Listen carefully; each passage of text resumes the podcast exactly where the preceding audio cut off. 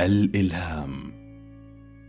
الإلهام شيء أو شخص يمنحك افكارا لفعل شيء ما. هو الدافعية واليقين اللذان يلتمساك بلا مواعيد. شعور بالحماس الذي تحصل عليه من حديث أو مشاهدة شيء ما والذي يمنحك افكارا جديدة ومبتكرة. ملهم أو ملهمة. هي الكلمة التي غالبا ما تستخدم في الأعمال التجارية. واو! يا له من متحدث ملهم.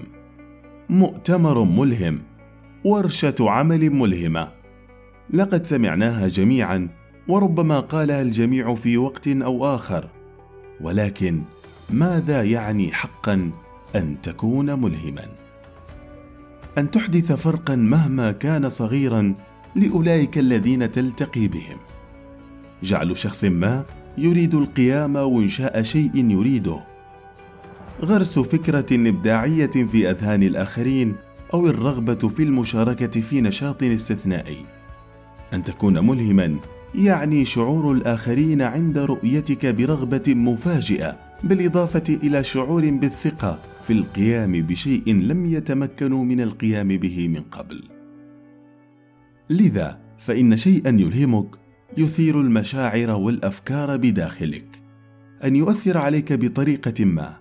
أستطيع أن أرى كيف يعمل ذلك فيما يتعلق على سبيل المثال بغروب الشمس أو اللوحة الملهمة أو قطعة موسيقية. والتي يمكن أن تجعلني أشعر بالسعادة أو الحزن أو الكآبة أو البهجة. ولكن كيف ينطبق ذلك على الناس الملهمين؟ غالبا ما يكون الأشخاص الذين ألهموني هم أولئك الذين عاشوا حياة صعبة ولكنهم تغلبوا على التحديات. غالبا ما يكون الأشخاص الذين ألهموني هم أولئك الذين عاشوا حياة صعبة ولكنهم تغلبوا على التحديات وهم يبتسمون وهم يفعلون ذلك. كانت جدتي مصدر إلهام لي. كانت تعاني من مشاكل صحية خطيرة طوال معظم حياتها لكنها لم تشتكي ابدا ولم تئن ابدا وكانت دائما مبتهجة. لقد لمست حياة كل شخص قابلته وكانت مستعدة دائما لمساعدة أي شخص يحتاج إليها بغض النظر عن احتياجاتها الخاصة. شخص آخر مصدر إلهام لي هو الفنانه أليسون لابر. ولدت اليسون بلا أذرع وأرجل قصيرة وتغلبت على إعاقتها وطفولة صعبة لتعيش حياة طبيعية مثل تعلم القيادة والذهاب إلى الجامعة والزواج والطلاق وإنجاب طفل. كنت أفكر في مدى إلهامك.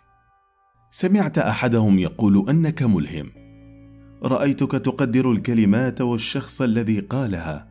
لقد استحوذت عليك الإطراءات لدرجة أنك لم تعرف ماذا تفعل. أعتقد أنك ملهم أيضا. لذلك أنا أكتب هذا لك ولكل من يلهمني. هل تستمع لما أعنيه بذلك؟ خذ نفسا عميقا. لا أعرف معاناتك جيدا لكنني أعلم أنك واجهتها وما زلت تتنفس. هذا وحده ملهم. أضف أنك مرح وسهل وهذا ملهم أيضا. أنت تحفزني على التفكير في أنني أستطيع التفجير من خلال كفاحي الخاص والخروج مبتسما وبعبارة أخرى تجعل تنفسي أسهل. أليس هذا ما يعنيه الإلهام؟ لذا يرجى معرفه عندما أقول أنت ملهم أقول أنت تحفزني على الاستمرار والقيام بالشيء التالي للحفاظ على التنفس والاستمرار في معرفة أنني سأصل إلى هناك. ماذا تفعل عندما يقول الناس أنك ملهم؟ ابتسم وتنفس وقل شكرا بشجاعة لتعزيز التغيير الإيجابي في العالم. توهج أكثر في كل مرة يقول فيها شخص ما أنك ملهم.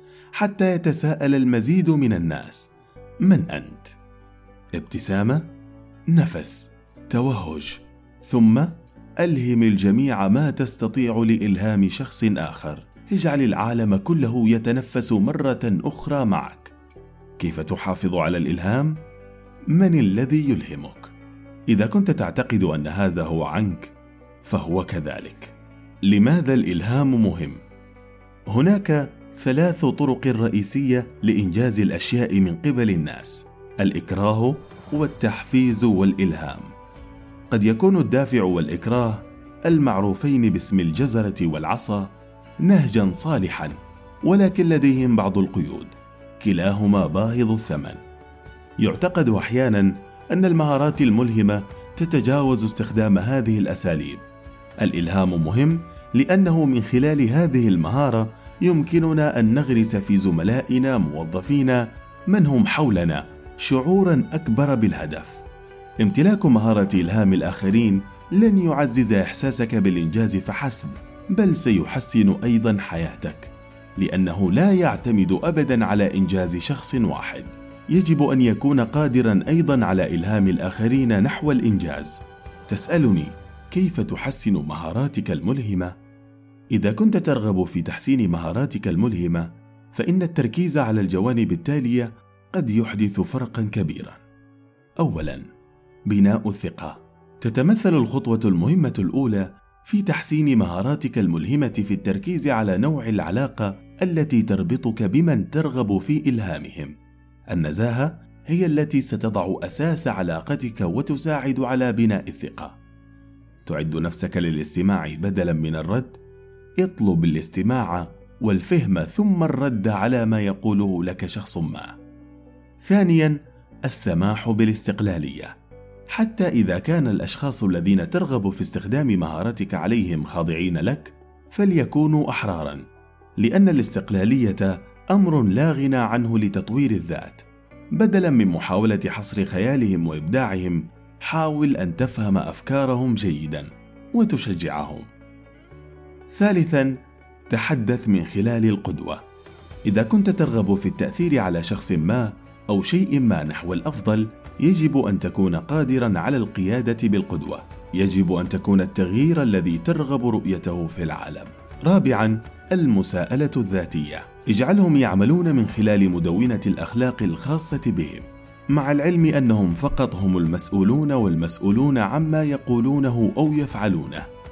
إن الشعور بالمساءلة الذاتية سيعزز الرغبة في القيام بعمل أفضل ويظهر أداء متميزا. الأثارة.